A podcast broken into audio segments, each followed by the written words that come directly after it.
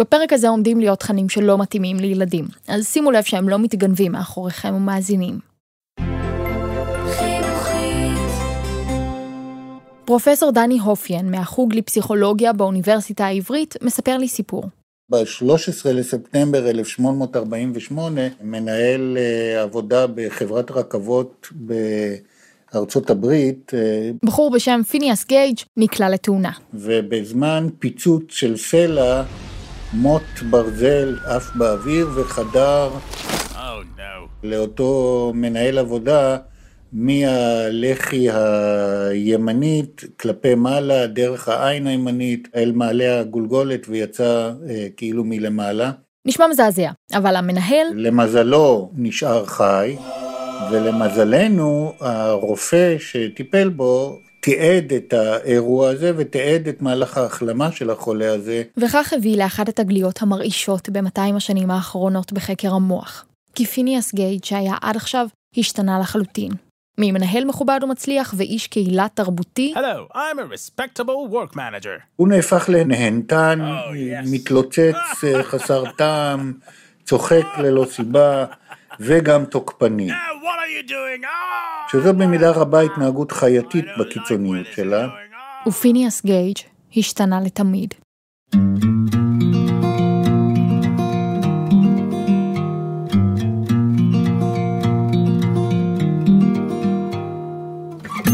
היי, אני ענת קורול בפרק חדש של טבע האדם בחינוכית, הפודקאסט ששם לעצמו למטרה לחקור את ההתנהגות האנושית.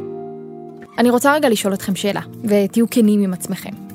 אתם אנשים רגועים, שולטים בעצבים שלכם, מדברים כדי לפתור קשיים? ברור. טוב, ידעתי, אתם הכי נראים כאלה. משתמשים במילים ולא בידיים, ציפורי נפש עדינות. אני מאמינה לכם. לפחות לגבי רוב המקרים. אבל לכל אחד מאיתנו יש את הרגעים בחיים שבהם הוא מאבד שליטה ומתנהג כמו חיה.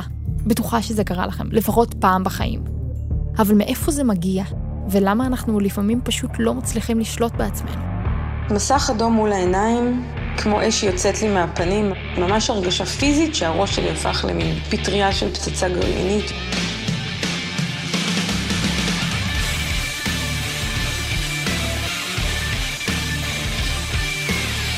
דנה דימנט היא יוצרת קולנוע, עיתונאית ופעילה חברתית בארגונים לאנשים עם מוגבלויות. היא מעידה על עצמה שהיא בן אדם עדין ורגיש, והיא באמת נראית לי כזו. לכן כל כך הפתיע אותה יום אחד לגלות את התוקפנות החייתית שדגרה אצלה עמוק בפנים. וזה הסיפור. זה היה יום קיץ חם ולח. דנה ובתה תמרה הלכו לכיוון תחנת האוטובוס, כשפתאום הבחינו שהאוטובוס שלהן זה שמגיע פעם בחצי שעה, ממש עכשיו הגיע לתחנה. הבת שלי מתקשה לרוץ, היא אוטיסטית והיא דיספרקטית, קשה לה תיאום פעולות, ואמרתי לה, לא נורא מתוקה, אני ארוץ לאוטובוס ואעכב אותו. דנה רצה ועלתה מתנשפת לאוטובוס, וביקשה מהנהג לחכות לבת שלה. הנהג אמר לה שאי אפשר, היא מעכבת את כולם. ואמרתי, מדובר בילדה נכה וקשה לה לרוץ. והוא בעצם התחיל לצעוק עליי, ואמר לי שאני ארד תכף ומיד מהאוטובוס, ושזה לא ייתכן שכולם יתעכבו רק בגללי. אה, נוסעת אחרת אמרה לי, אה, תרדי מהר מהאוטובוס, זה לא יכול להיות שאת תתקעי פה את כולנו. ברגע הזה, מתוך דנה יצאה דמות שהיא עצמה לא הכירה. בעצם אני אה, התפוצצתי עליה ועל הנהג. וצעקתי עליהם אה, צרחות אימה, ואמרתי קודם כל לאישה לבלום את פיה, אבל במילים הרבה פחות יפות מאלה. אמרתי לה לסתום את הג'ורה, שהיא תתעדל עם העיניים ותשב בשקט. לנהג אה, אני אמרתי שהוא יפה מאוד יחכה עם האוטובוס, כמו שהוא היה מחכה במידה והיה אדם נכה. ובעוד לדנה יש אש שיוצאת מהפנים ודציבלים שלא יביישו חבר כנסת במליאה, הבת שלה, תמרה, כבר הספיקה לעלות לאוטובוס והתיישבה. והיא... הייתה מאוד מבוהלת מן הסתם מהסיטואציה, כולל ממני. אבל דנה הייתה מרוכזת רק בנהג. ככה הוא אמר לי, את צועקת פה, את לא תצעקי עליי, אני אוריד אותך מהאוטובוס. בשלב הזה הצרחות שלי גברו ואיימתי עליו שאני מאוד אשמח אם הוא יוריד אותי מהאוטובוס, כי אני אתבע את האם אימא שלו. ושוב, מילים קצת פחות יפות מאלה.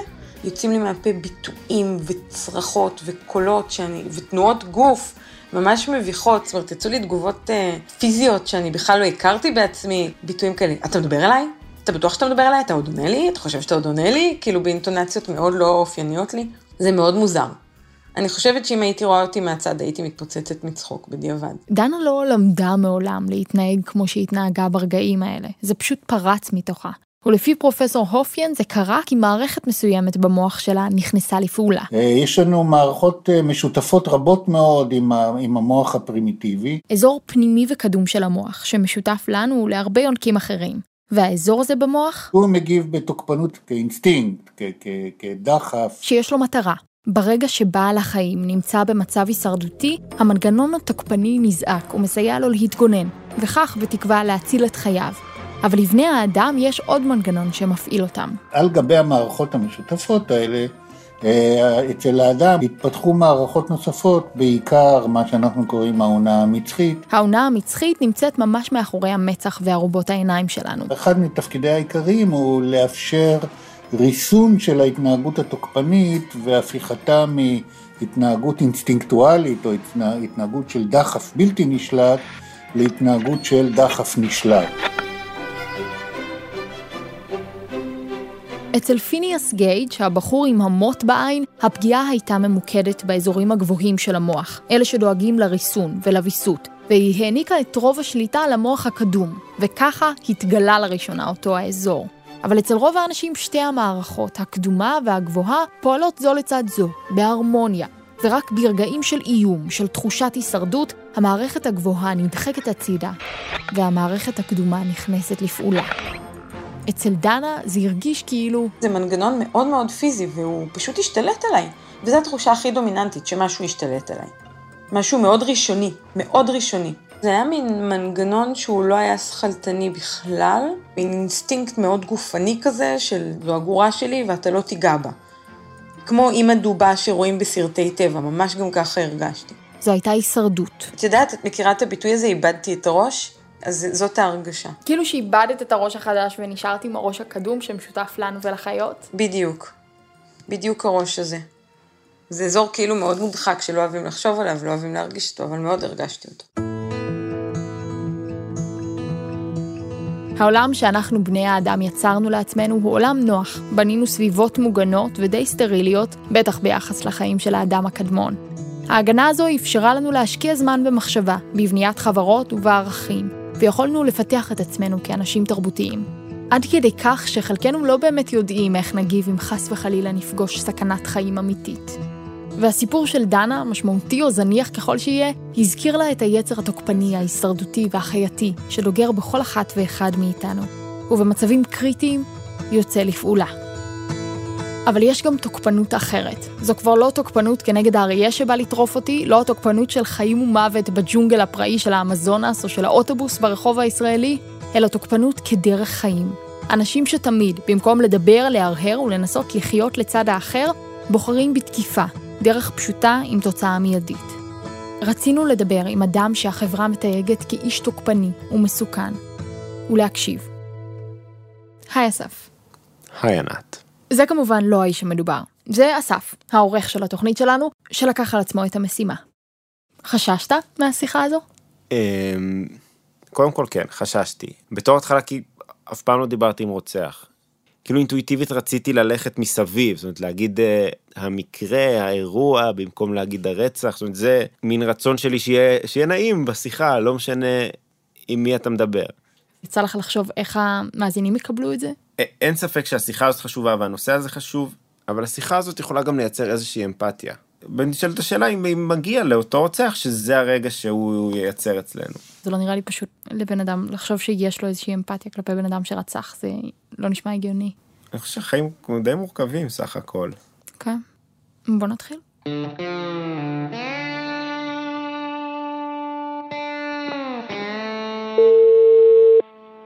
הלו. שלום, דורית. כן. שלום, מדבר אסף מהפודקאסט של החינוכית. אה, שלום אסף, כן, כן. אני מחכה לטלפון שלך. אז הנה. אז הנה, הוא כבר מגיע, אה, ניתן לך אותו ותוכל לשוחח איתו. אני פה, אם צריך משהו, אז אני נוכחת פה בשיחה. בסדר. בסדר? אוקיי. היא מעבירה אותי ליונתן. הלו. שלום. שלום, מה נשמע? בסדר גמור, מה שלומך? בסדר, ברוך השם. יונתן הוא אסיר שיושב בכלא על רצח. אנחנו לא יכולים לחשוף את שמו האמיתי או את פרטי המקרה. גדלתי בבית אה, עם הורים אה, יחסית טובים, שנתנו אהבה, השתדלו ככה. הבעיה היחידה שהייתה בתוך הבית זה המון אלימות. ככה אבא היה נורא אלים, במיוחד כלפי אימא. בתור ילד אני זוכר סיטואציות ואירועים מאוד מאוד צורמים וכואבים. אה, איך הגבת לסיטואציות האלה, אתה זוכר? בסיטואציות האלה אתה, יש לך רק אופציה אחת להיות בחוסר אונים, לבכות ואין לך הרבה מה לעשות. האדם הכי יקר לך בעולם בעצם נפגע ואתה לא יכול לעשות שום דבר. המון פחד. האלימות גם הייתה מופנית כלפינו לפעמים, אה, ככה שהוא היה מאוד כועס, מאוד שיכור, אה, מאוד... כן. בבית, יונתן היה הקורבן, אבל בחוץ? זה מה שאתה מכיר, מגיל מאוד קטן.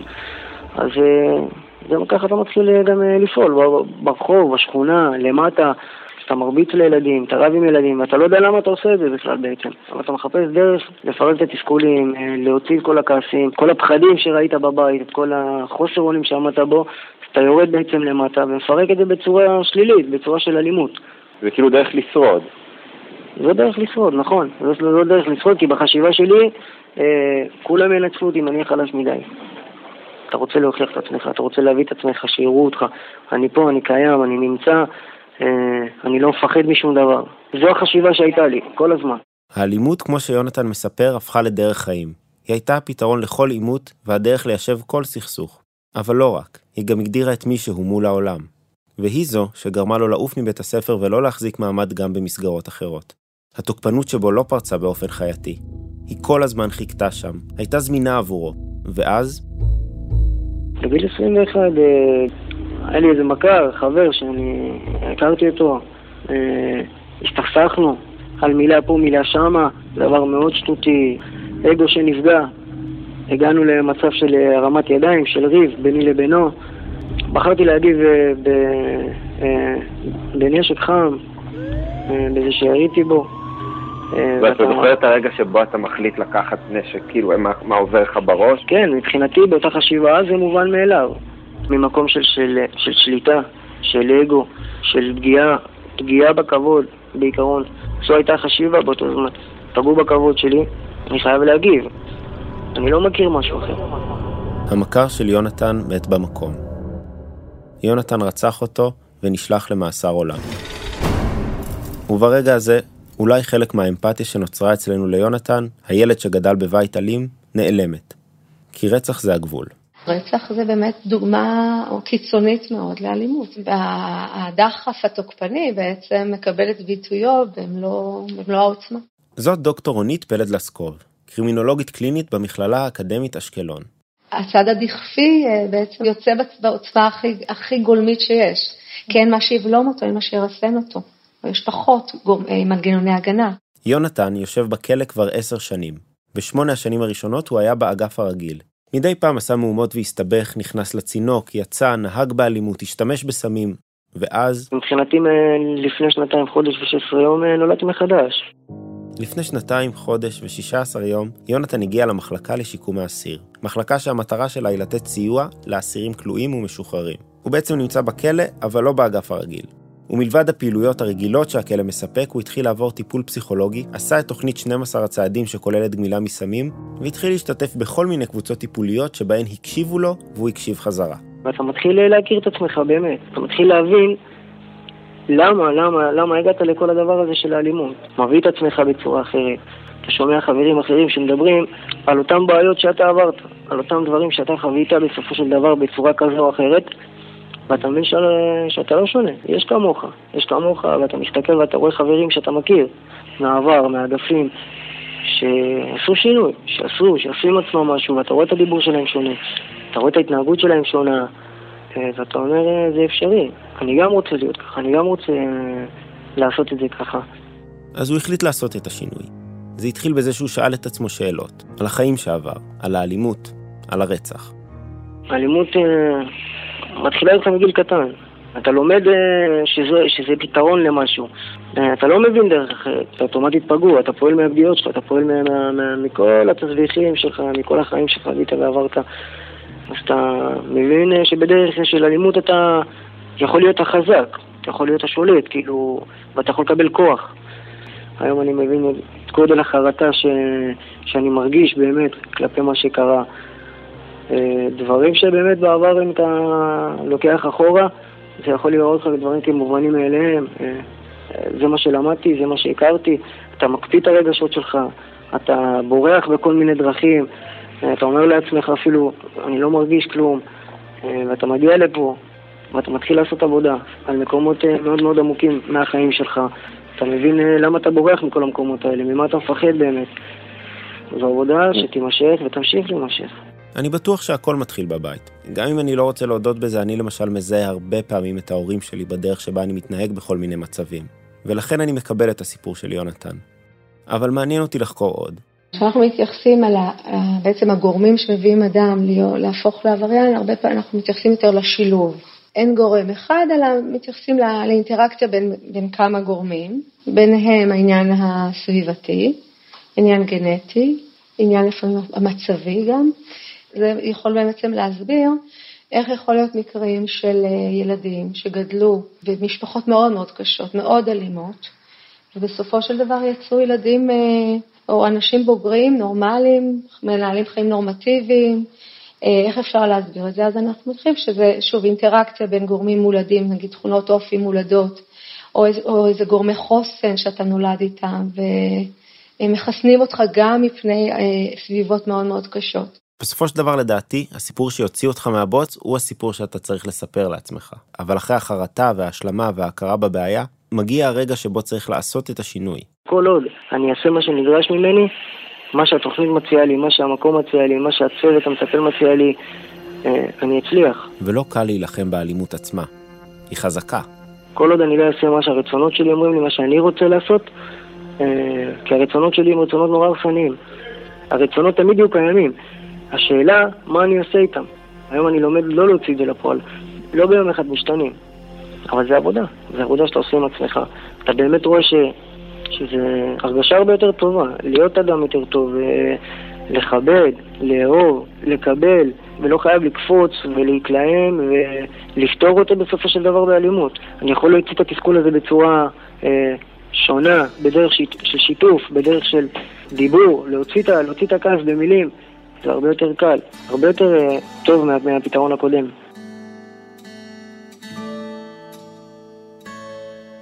לסיום שאלתי את יונתן מה הוא היה אומר לעצמו בן ה-15 אם הוא היה פוגש אותו היום. וואו, אם הייתי פוגש את עצמי בגיל 15? אל תקשיב לראש שלך, אל תקשיב לראש שלך, אל תקשיב uh, למקום הזה של ה... להגיב מהר, הדחף uh, להוכיח את עצמך. אה, גם אם, אה, גם אם יגידו שאתה פחדן זה בסדר. זה לא, לא, לא סוף העולם, כאילו. תמצא לך את החברים הטובים, את הילדים הטובים של השכונה, אה, שאתה רוצה להיות כמוהם באמת. הלוואי שהיה לי מישהו שהיה מראה לי את הדרך והיה מכוון אותי.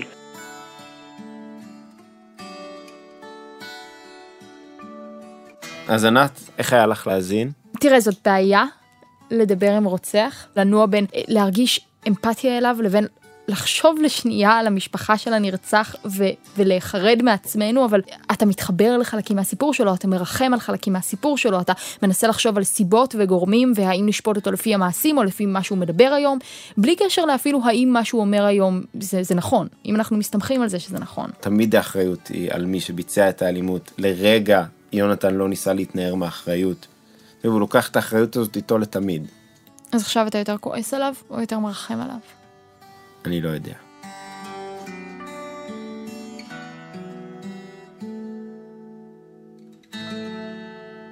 מאז ומעולם ההתנהגות של אנשים אלימים ותוקפניים איימה על החברה האנושית.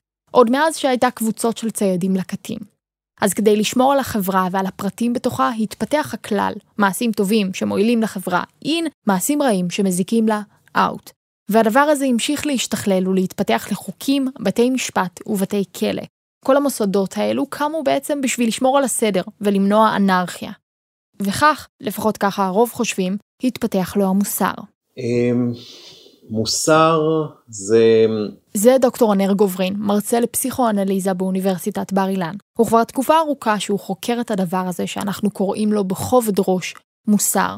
הוא שם בצד את הפילוסופיות של אריסטו ואפלטון, הוא מנסה כיוון קצת אחר. מוסר הוא דומה להתפתחות של שפה. יש לנו יכולות מולדות אה, לדבר וללמוד שפה, וכל תינוק לומד שפה, אבל אם לא אה, ידברו עם התינוק, אז התינוק גם לא ילמד שפה. כלומר, צירוף של משהו מולד עם משהו סביבתי מאוד חזק. ומשהו מאוד דומה קורה לפי התיאוריה של דוקטור גוברין גם ברכישת היכולות המוסריות שלנו. אנחנו נולדים עם כישורים בסיסיים להבין סיטואציות של טוב ושל רע, אבל אם לא יהיה מישהו שיאמן אותנו בנושא של טוב ורע, אנחנו בעצם לא נוכל לפתח את היכולות האלה. זו הייתה ההשערה של דוקטור גוברין, והוא החליט לבדוק אותה.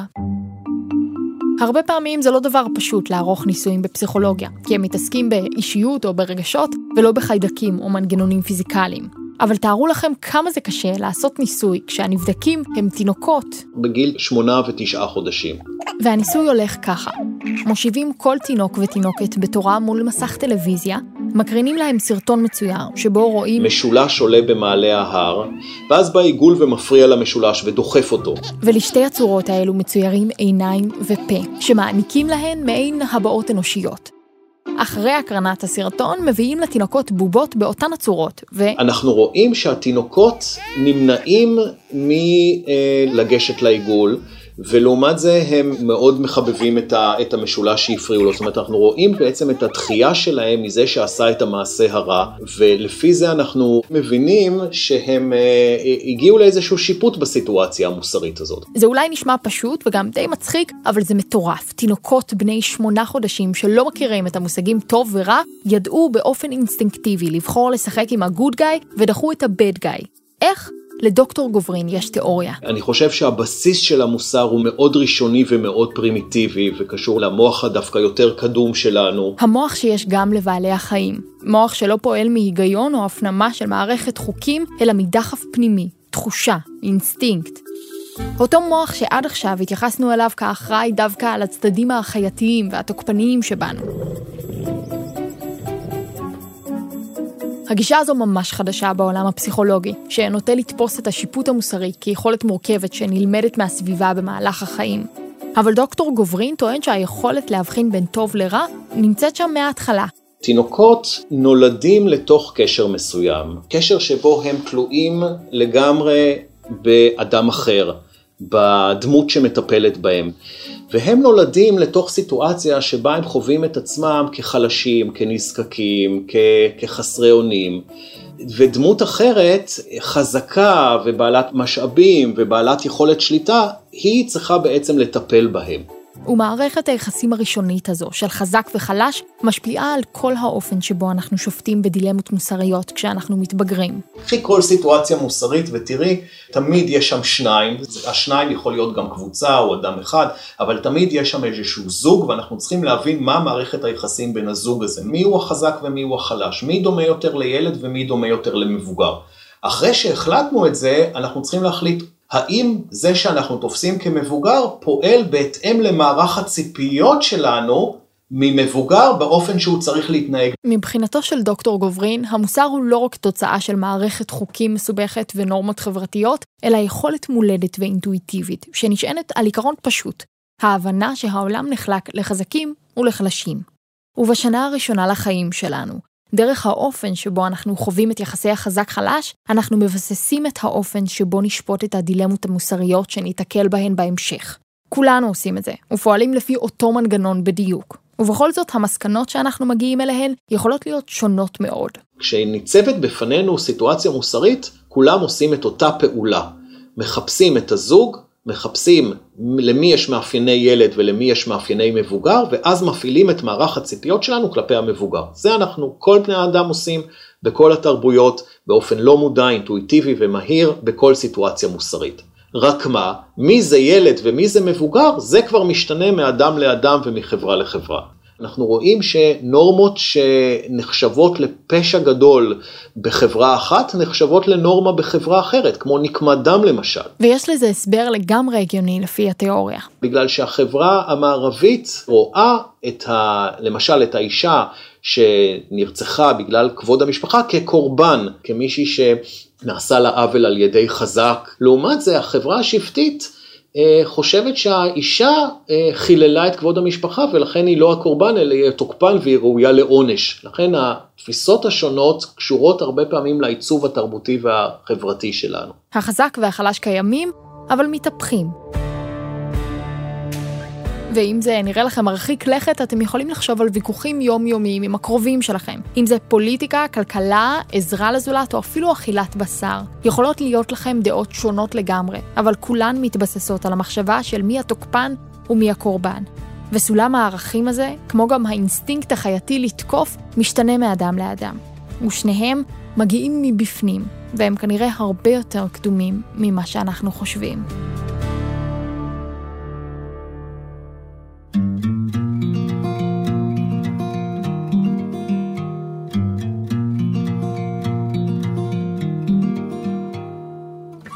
הפודקאסט טבע האדם הופק על ידי יולי-אוגוסט הפקות בעבור החינוכית.